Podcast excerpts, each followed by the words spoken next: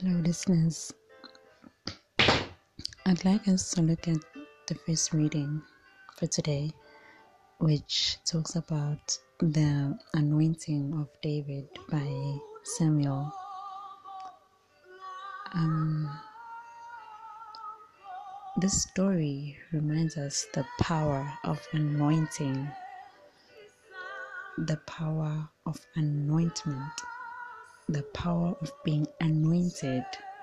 Um, when Samuel arrived at uh, the home of David, the father of David, yet Jesse, showed him all the sons except for David. David was not there yet because he was in the grazing lands.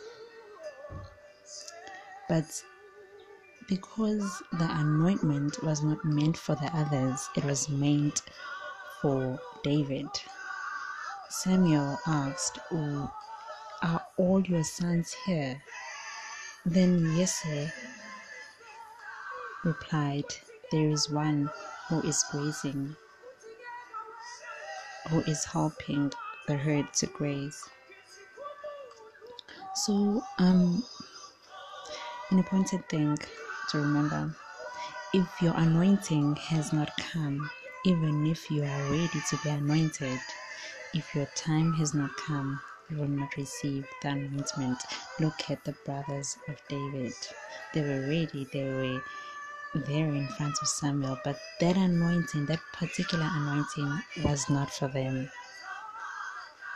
So eventually, David arrived and he was anointed by Samuel. The power of anointing is so great. Anointing gives us the strength to push, the strength to do the work that we've been called to do.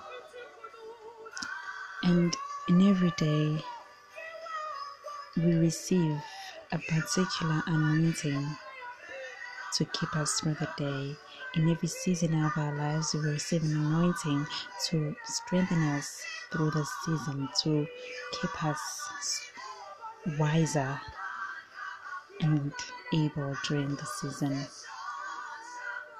Anointing brings grace in our lives.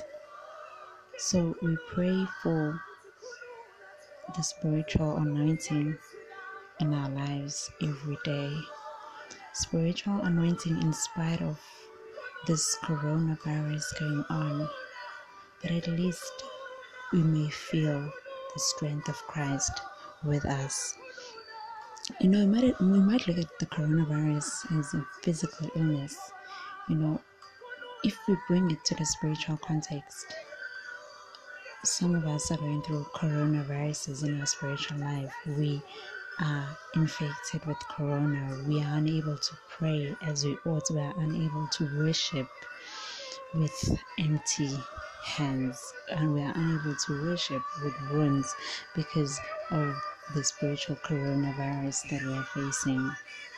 And yes, we are encouraged to do home quarantine, but think about it spiritually. It calls for withdrawal know, being alone. Sometimes spiritually, we, we need to be alone so that we speak with the one who calls us, the one who sends us, and so that we receive an anointing, as David did in today's word. Each one of us has a time to be anointed by Christ, to be anointed for the season in our lives that might be a struggle.